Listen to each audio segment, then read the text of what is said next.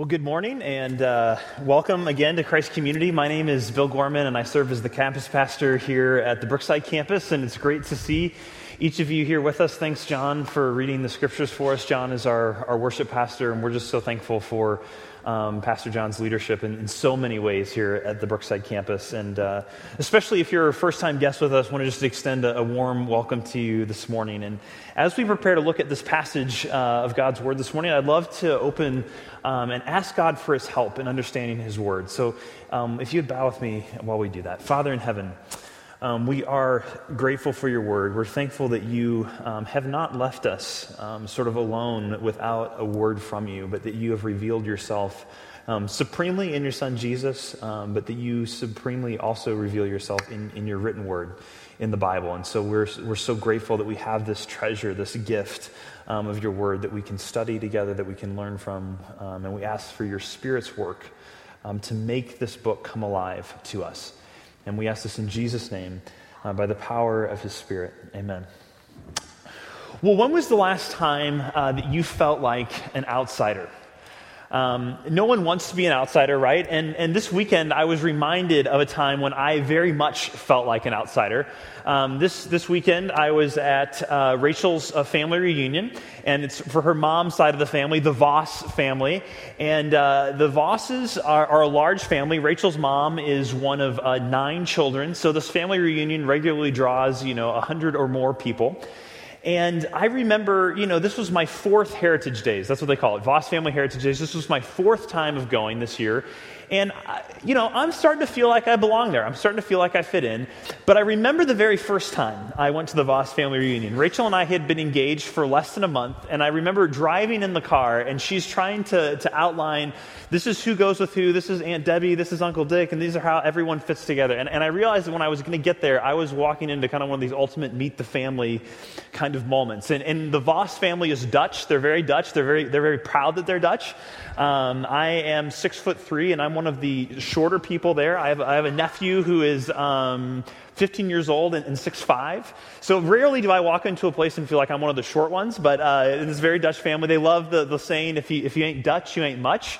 And so, you know, as this, uh, as this Irish, um, you know, German kid coming in, I, I, felt a little bit out of place uh, there and you know everyone looks alike. Everyone's known one another for forever. And so you know if that's not the recipe for feeling like an outsider i don't know what is. Now, now don't get me wrong. They, they all welcomed me. They, they loved me. But there was just some moments when i felt a little bit like i was in my big fat greek wedding um, as i was there at this family reunion for the first time. And, and whether it's traveling to a family reunion or, or traveling to another country or, or moving to a new school uh, maybe visiting a new church. Maybe some of you are feeling this right now. When you're in a new place, um, it's easy to feel like an outsider, to feel like an exile, or to feel like a stranger. And, and as our culture becomes increasingly pluralistic and, and polarized, more and more people uh, just even living in our culture today, feel like they're exiles or, or an outsider, right? I mean, just think about um, the, the, political climate of today with, with things being so polarized. If, if you're a liberal, you feel like our country is way too conservative. If you're a conservative, you think it's way too liberal. If, you, if you're a moderate, you think we're way too extreme on either side, right? Everyone feels like an outsider. And, and there's no agreed upon consensus about what is right and wrong or, or even how to decide which is which. And as we increasingly have this pluralistic culture, it means that all of us with different perspectives are, are living closer together than ever, but we don't agree on the most kind of fundamental questions of reality, such as is there a God? And, and if there is a God, what is he like? And what is the good life? And how do we get that good life? So, so as Christians, how are we supposed to live in a pluralistic society like this? Uh, do we have any examples to, to guide us? Um, any, any sort of patterns to follow? And the answer is yes, we do. In the, in the book of Jeremiah, Jeremiah gives us a pattern to follow, a way of living in the world. He tells us how to live in our city, in, in Kansas City, not just, not just here in, in Brookside or, or, even Kansas City, Missouri, but in the Kansas City metro area, from, from the airport in the north to, to all the way out into the south part of Olathe. We're given this pattern of how are we to live in our city. You see, Christians, regardless of the surrounding culture, have always been exiles in one way or another. The book of 1 Peter describes God's peoples as, as exiles, as strangers, because we have kind of a foot in both worlds, that, that we are both people of this world and yet also we're citizens of heaven, Paul says. And so we're caught between these two worlds. So, as exiles, how, how are Christians, how are people of faith to live in the communities in which they are called to be? Well, Christians are to seek the thriving of the community where they live. And, and why is this? Because ultimately, you are not thriving unless your city is thriving. You are not thriving until your city is thriving. And, and, there's a vast amount of difference, right, between, between thriving and, and merely surviving in your city. And we don't want to live in places where people are merely surviving or just barely getting by, right? We want to live in places where people are flourishing, especially the vulnerable, are thriving, where they are experiencing the best of what God has for them, the, the fullness of His common grace and, and His special grace as well.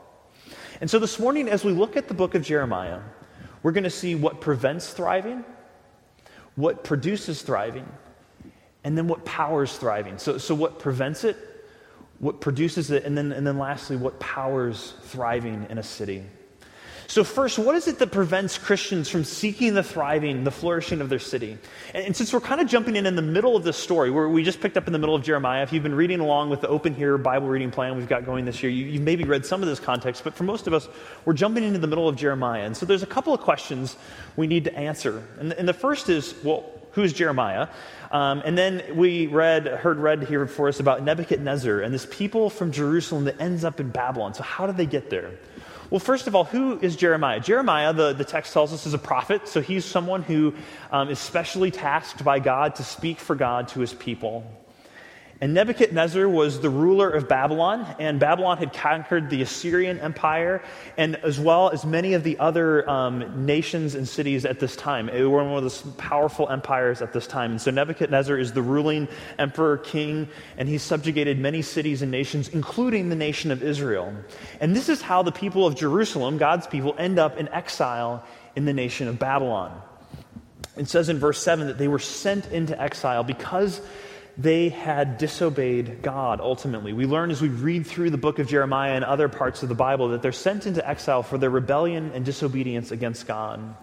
And God uses the nation of Babylon to accomplish his purposes. But he's clear that the ultimate reason that Israel is in Babylon as prisoners is not because somehow Babylon was just superior in its political power or military might, but because God has used this nation to put them into exile. But how long would they be there? This is the question that, that they were all asking. How long are they going to end up stuck in Babylon? And the answer to that question depended on who you asked. If you asked the false prophets, and there were a lot of them at this time, people who claimed to speak for God but who weren't actually speaking for God, if you asked them, they said not very long. If you asked God's prophet, Jeremiah, the true prophet, they said a long time. So actually, if you look at Jeremiah chapter 28, if you just turn back one page to page 655, I want you to look at Jeremiah 28, verses 1 through 4. Kind of pick it up here. And this is what, what the text says.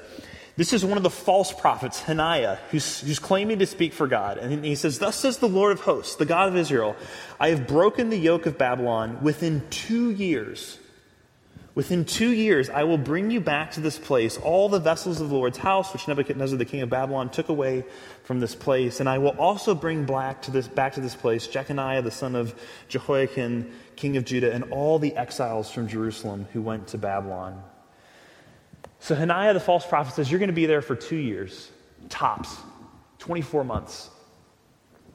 But if you look at Jeremiah 29:10, Jeremiah is clear that they're going to be there for a lot longer Two years? Try two generations. 70 years, Jeremiah says they're going to be in exile in Babylon. 70 years. Now, there's a vast difference, right, between, between two years and 70 years. If you think back, what was the big news about this time two years ago, 2011? The, the big news this time two years ago was, was the killing of Osama bin Laden, right? This was still the, in the news that, that Osama bin Laden had been found and, and killed by the Navy SEALs. What was the big news 70 years ago? 1943. Big news in July of 1943 was the Allied invasion of Sicily during World War II. It's a long time. In 70 years, most of us are going to be gone, right? I mean, maybe the very youngest of us here might still be around, but most of us, 70 years, we're going to be gone. So, how does that affect how you live in a city, how you live in a place? If you know you're only going to be there two years or you're going to be there 70 years? You see, what prevents us from seeking the thriving, the flourishing of our city is misunderstanding and who we are and, and how we relate to the world around us. You see, when we misunderstand who we're called to be in the city, when we misunderstand how long we're going to be here, what our role is, then we go about approaching our city in all the wrong ways. And there's at least three ways in which Christians, both past and present, have, have kind of gone wrong as they seek to relate to the city, the place in which they find themselves. And, and I want to look at those this morning for us. And so the first one is separation. And this is basically what the false prophets were advice to the people of Israel were as, as they were in Babylon. They were saying, look, you're only going to be here for two years. So, so, don't get involved in the city. Stay on the outskirts of the city. Don't, don't go into the heart of the city. Don't get involved. Don't, don't try to be a part of the city. Just, just hunker down and wait it out. You're just going to be here for two years. Stay on the edge of the city. Stay separate, and, and you're going to go home soon. And sort of an, an, extreme example of an approach to kind of a separation approach to the city today would be someone like a group like the Amish, right? Where, where they live completely apart um, from the city in kind of communities of their own and, and they, don't, they don't get involved. And, and while most of us wouldn't be that extreme, um, a lot of us have the impulse to kind of have a, a separationist approach to the city. And I kind of call this like the, uh, the rubber gloves approach to the city. So you think about you want to stay separate, you want to stay dif- distant from the city. You know, this is the approach that says we need to create separate kind of Christian cultural institutions. So you have Christian pop music and, and Christian TV and, and, Christian movies and Christian sports leagues and, and on and on. And, and none of these things are necessarily inherently bad or, or necessarily wrong, but they spring from an impulse that, that, dev- that desires to avoid interacting with the people and place where God has called us.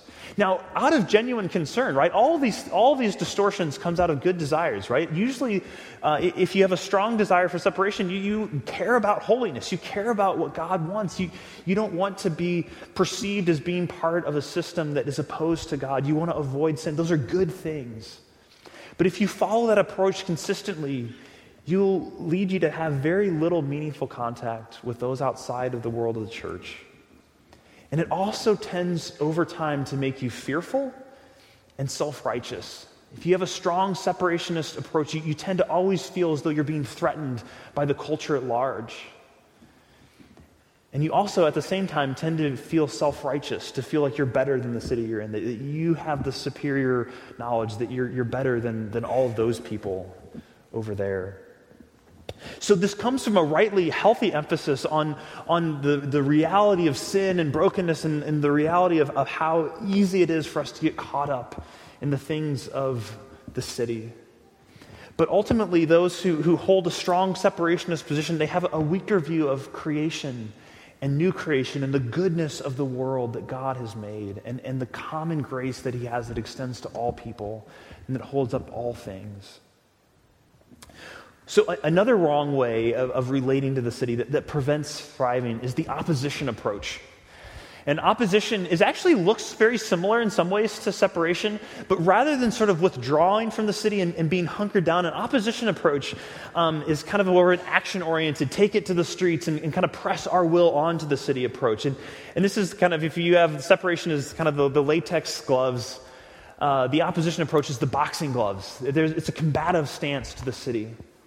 And it speaks of kind of a, a revolt or an overthrow of, of, if not the city of itself, at least of, of this mayor or, or that senator or, or that institution. And it's an adversarial approach that, that seeks influence through kind of channels of, of hard power like titles and position and, and laws, etc. Now, this position has a lot more contact with the city, right, um, than the separation approach, but the, the contact is, is viewed as combat.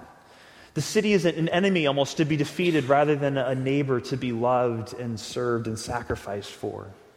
And, and again, this distortion is a distortion of a good desire, right? A, a, desire to encourage the city to, to live according to God's design, to see the best of, of how God has designed the world to work, and to bring that into a place of, of uh, being enshrined in, in, law and good principles and good leadership, right? This doesn't come from a, a bad impulse. It wants to see God's design embraced in all of life. But again, it fails to recognize the, the goodness uh, and common grace that God has in the world. And it, it, also, too, tends to give us a perspective of fear or, or pride, and usually both, toward the city. Well, a third approach that prevents thriving this approach is, is simil- uh, called assimilation. And, and, assimilation, this was actually the goal of the Babylonians in bringing exiles from all these different lands that they conquered. They wanted to assimilate these peoples that they conquered into Babylonian culture. So when John read for us, you notice that it talked about the craftsmen and the metalworkers and the leaders. They brought the best and the brightest of all the people that they had conquered into Babylon, into the capital city. And they wanted them to experience life in the city. And, and many Near Eastern, uh, ancient Near Eastern scholars point out that this was the preferred strategy for dealing with a conquered people. Invite them in and give them power, but only if they become like you. So they wanted them to lose their cultural identity of whatever city or culture they were from and to take on the cultural identity of Babylon. And, and again, this distortion, um, again, this, so this separation, if you think of separation as this kind of rubber glove approach, if you think of opposition as, as the boxing glove approach, assimilation is kind of the, uh, the, the hand holding approach. You just hold the hand of the city and, and you go along with the city and, and whatever it does. It, it walks hand in hand with the city, uncritically adopting its attitudes and perspectives and habits and patterns of life. And again, this uh, approach is a distortion of a good desire to, uh, you know, there's a good desire to understand the city, to want to be relevant to the city, to understand how it works, to appreciate the culture of the city. However, the assimilation approach ends up uh, lacking a place from which it can challenge the city, a place where it can call the city to change, to be something better than it is. And here the problem isn't a lack of a kind of a strong view of creation, but really a lack of a strong view of of how broken every one of us is as a person and how difficult it is to bring people who are, who are, truly opposed to God to bring about good out of that. But you see, assimilation is often the hardest one to recognize in ourselves. I bet all of us in the room, we all have a certain inclination towards all one, all three of these, but we probably lean toward one or another. But assimilation is the hardest to recognize in ourselves. Because if you're going to take a stance of, of, opposition or separation, it's kind of an active choice that you're making, right? You're saying, I don't like that, and so either I'm going to oppose it and I'm going to be active in trying to change it, or you say, I'm going to separate from that. But you're sort of aware of those things. You have your list of things that you oppose and the things that you separate from.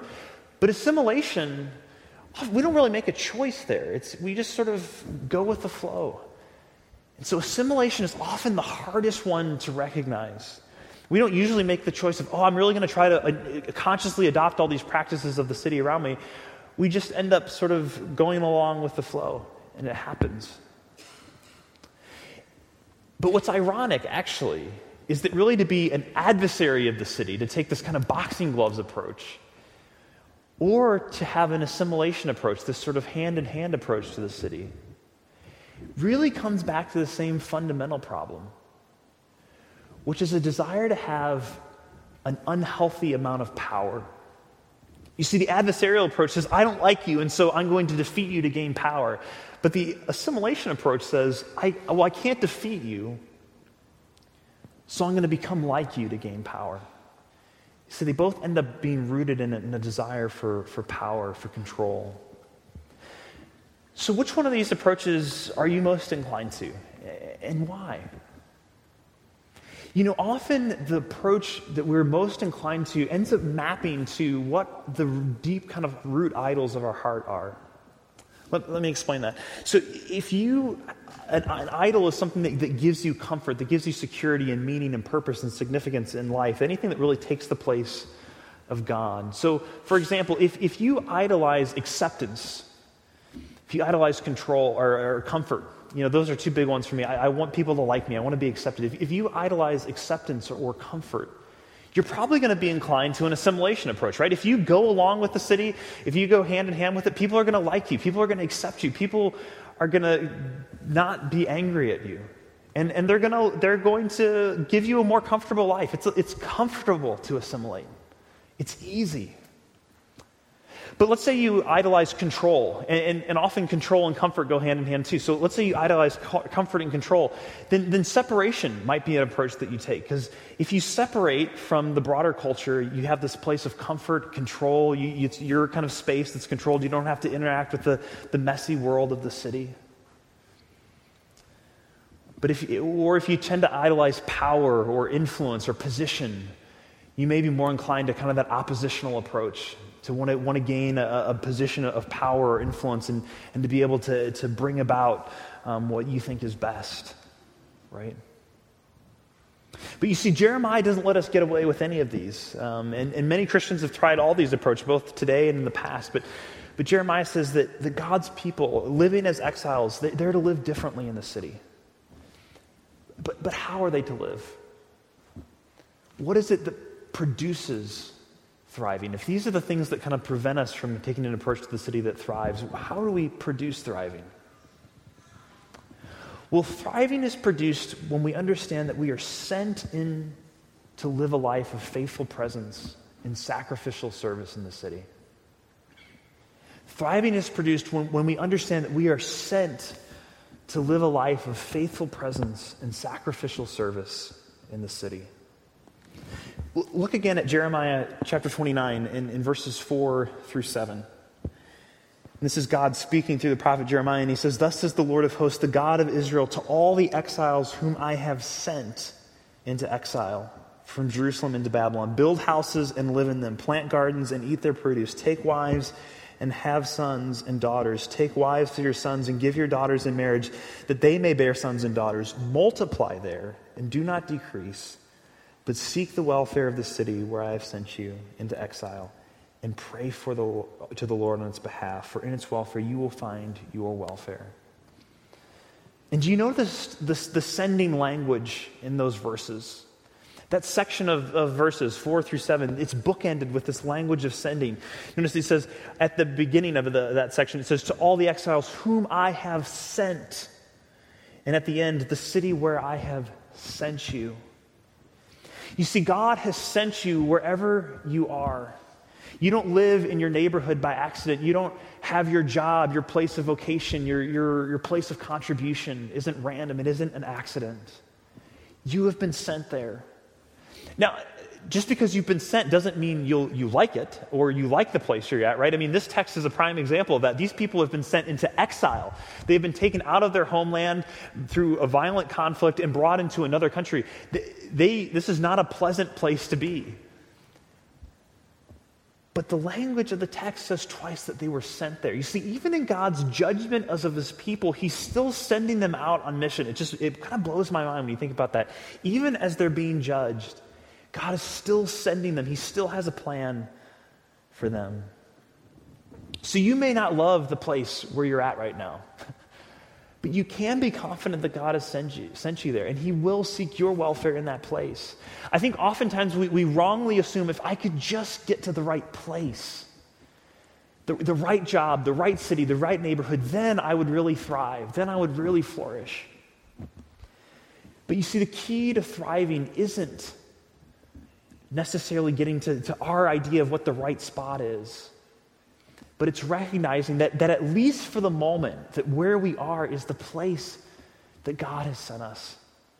No matter how much you hate it, th- th- this is the place He has you for this moment. And how can you serve in that place? Okay, so, so we've established we're sent. Great, but, but what are we sent there for?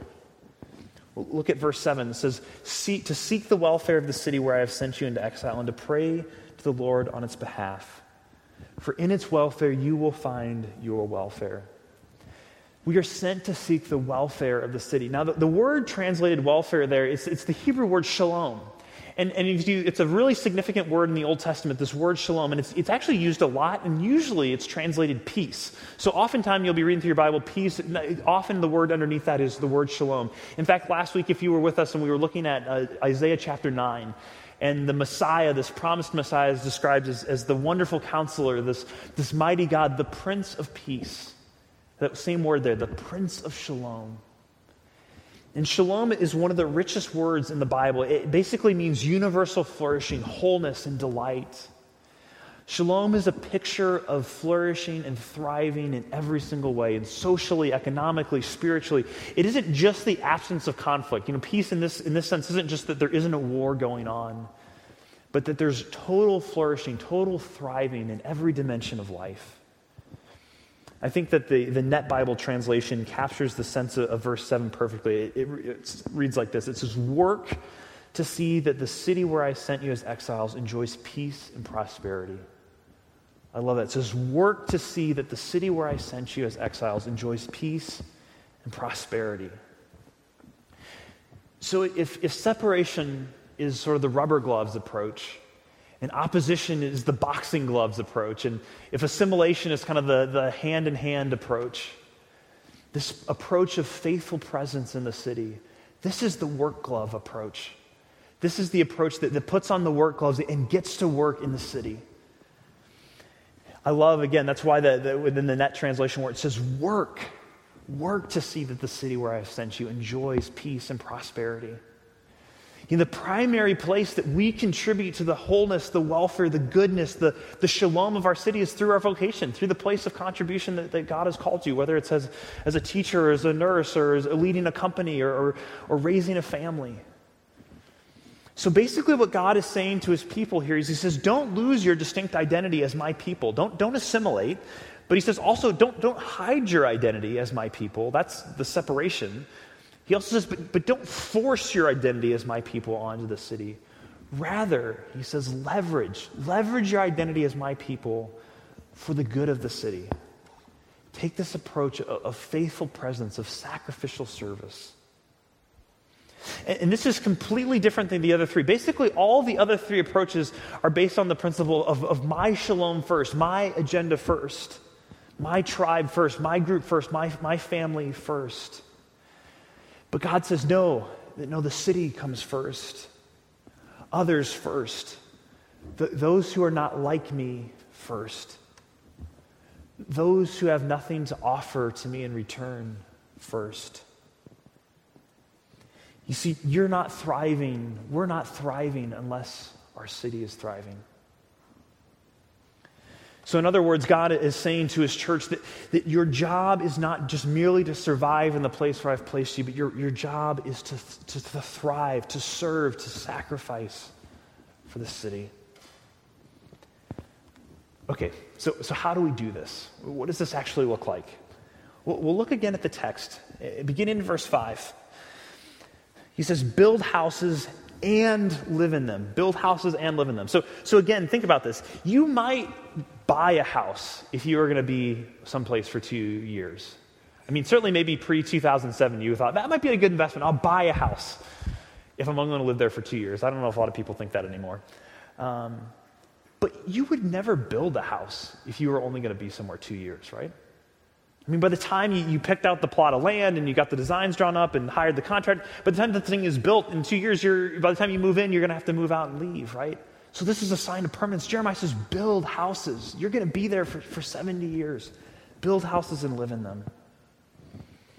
Next, he says, plant gardens and eat their produce. Again, if you're only going to be a place 18 to 24 months, uh, a big investment in farming isn't really a wise deal, right? I mean, it takes a while for your crops to get planted and for a field to really to, to thrive and to have a maximum amount of harvest. But he says, no, plant gardens and eat their produce. And then he says, get married, have kids, and then have your kids get married and have kids. Multiply. And not later on. You know, again, you could see these people if they thought, well, we're just going to be here for two years. We're not going to, we're not going to get married. We're not going to have our kids get married. We're, we're not going to start having families. We're just going to wait until we go back home. And, and then we'll do those things. But God says, no, no. In the place where you're at, in the situation, regardless of whether it's ideal job or ideal neighborhood, no, start multiplying right there where you're at, in this place. But why do we think that God put these three commands together? Why, why are they grouped together like this? To, to build houses, um, to plant gardens, to have a family. Well, those three commands are, are they're used uh, together in a couple other places in the Bible, and I think this is so fascinating. One other place in, in the Old Testament, in Deuteronomy chapter 20, all those three commands occur in the same place. And Deuteronomy 20 was written right about the time that the Israelites were about to go to war. And Deuteronomy 20 includes those three things building a house, planting a field, or having a child as exemptions from military service. So if you just built a house, or if you just planted a garden, or if you just gotten married, if you were just starting a family, then you were not to serve in the military. So, so why does this matter for Jeremiah 29? Well, Jeremiah wrote, as he was writing this letter, there was a group of the exiles who wanted to take that opposition approach. They wanted to try to overthrow Babylon. They wanted to be the resistance group that would sort of undermine Babylon and overthrow it. But God is saying to them with these commands, I don't want you, I want you to do these things that exempt you from military service. I don't want you to go to war with Babylon. God is calling them to seek Babylon's good, not its destruction. All these things are, are what you do in a time of peace that exempt you from military service. And then finally, he calls them to pray to the Lord on the city's behalf. I was really struck by that again. Do, do we pray for our city?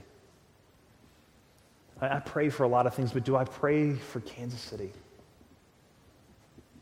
Maybe we should.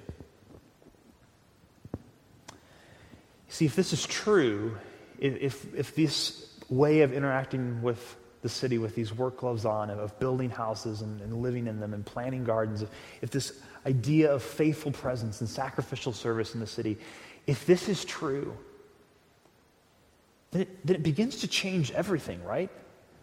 Because your job no longer is about making a name for yourself, but it's about encouraging others. It's about lifting others up into flourishing. Your family isn't no longer just about you and, and your sake, but it's about, about the community at large. And, and Christians lived this out early on. I, I, love studying early church history. And, and when you realize this, they were a counterculture in, in ancient Rome in, in the second century. There's a, a great document called the Letter to Diognetus. And it describes Christians as this odd group of people.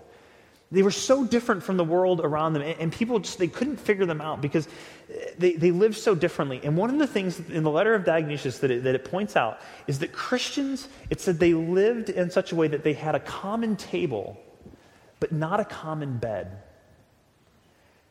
They had a common table, but not a common bed. You see, in, in ancient Rome, people were extremely stingy with their, with their money, with their resources, with their, with their food, right? They were, they were greedy with their money and their resources, but they were, they were very liberal with their bodies. So you had temple prostitution and mistresses and, and all this kind of thing, right? So they were, they, the larger culture was stingy with money, but liberal with their bodies. And Christians completely flip this around. They, are incredibly liberal with their, with their resources. They're prodigious with their money, with their food. Come, we share with, with you all of our, our, our food, our resources, with anyone in need. But then they're, always, they're incredibly stingy with their bodies. They, they practice this monogamy of, of, of marriage between one man and one woman, and there's no uh, infidelity. You know, this is complete, so it's radically different. And in the church, the Christian community is a place where these good gifts of money and sex and power are used radically differently. Where, where money is, is used to enrich others, where, where power is used to ensure the well being of those who are weak, where sex is used as a way to, to commit to one person forever and a way of producing life.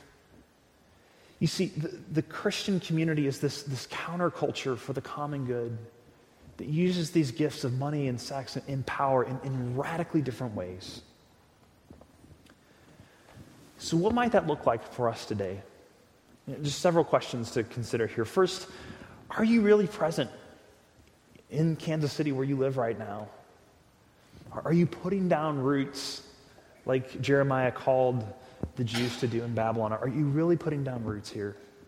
And in a, world where we're so transient, where jobs can take us all over the place at a, at a moment's notice, we may not know, you may not know how long you're going to be here. But, but do you act as though you're going to be here for a long time? Is that kind of the governing principle you say, I'm going to, I'm going to treat this as the place I'm going to be forever? Even if I'm only going to be here for a short time.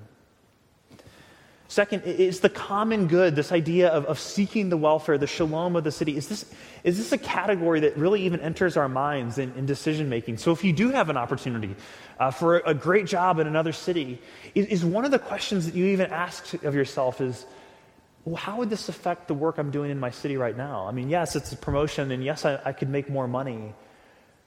But is it possible that God would call me to decline that in order to continue the, the work that I'm doing in my own city?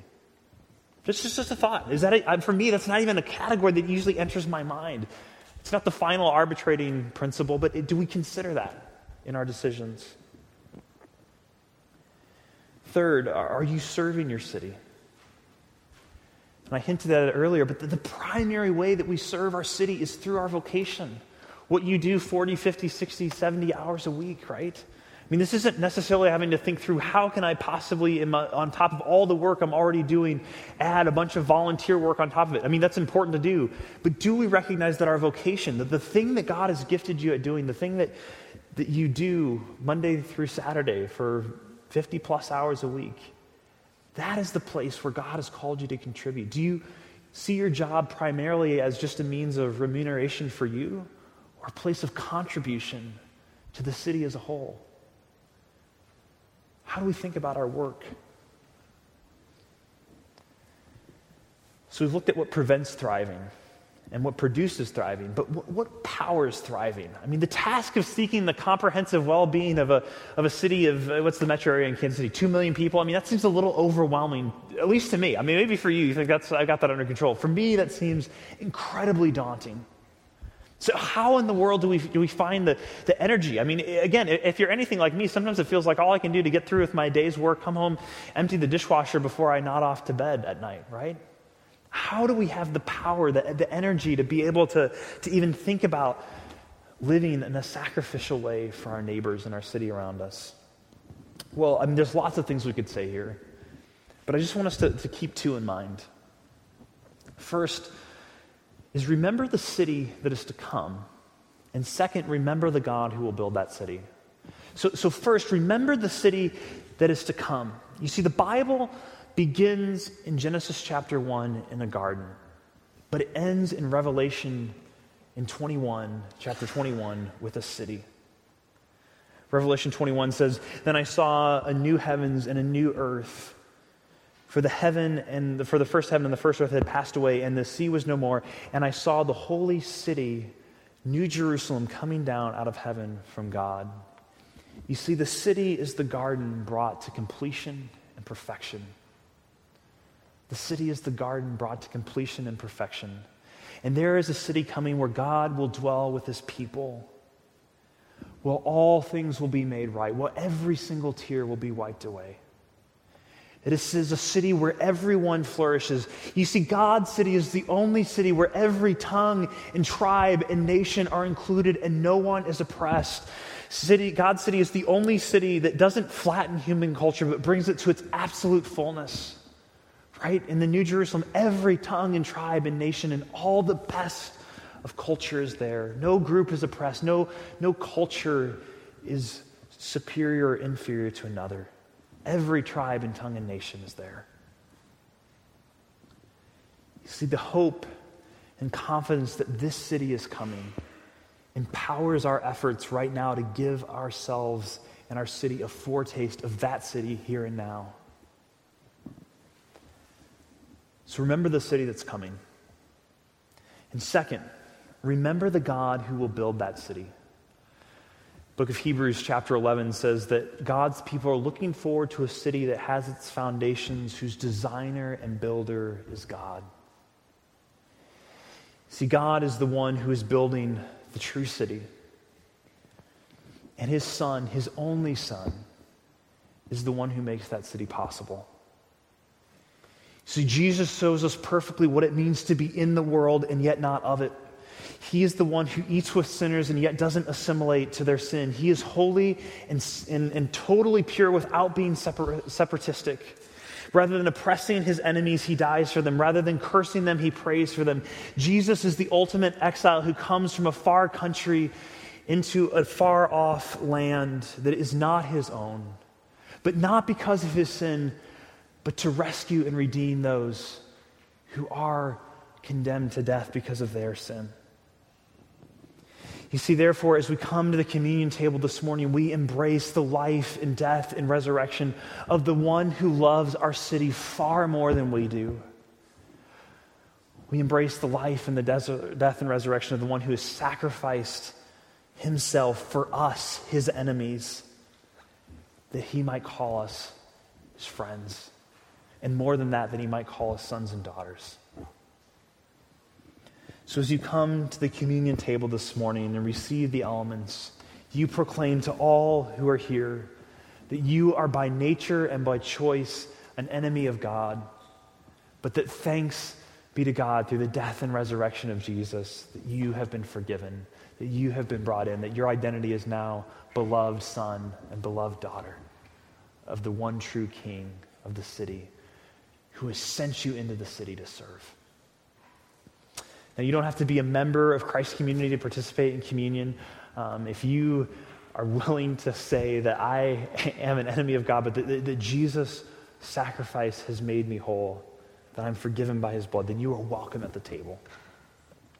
So when you come to the table, uh, gather in groups of four or five and just uh, and partake together. Take the bread, dip it in the cup, and then when everyone's done that, partake together in those groups. And there's four communion stations around the room. There's, there's two in the back, and then there's two here in the front. Um, this one in the back corner here has gluten-free communion elements available if that's something that you need. And when you receive communion, it works best if you kind of exit through these side aisles and then return to your seat through the center aisle. And especially if you're a guest with us, you've probably already noticed that the pews are pretty narrow.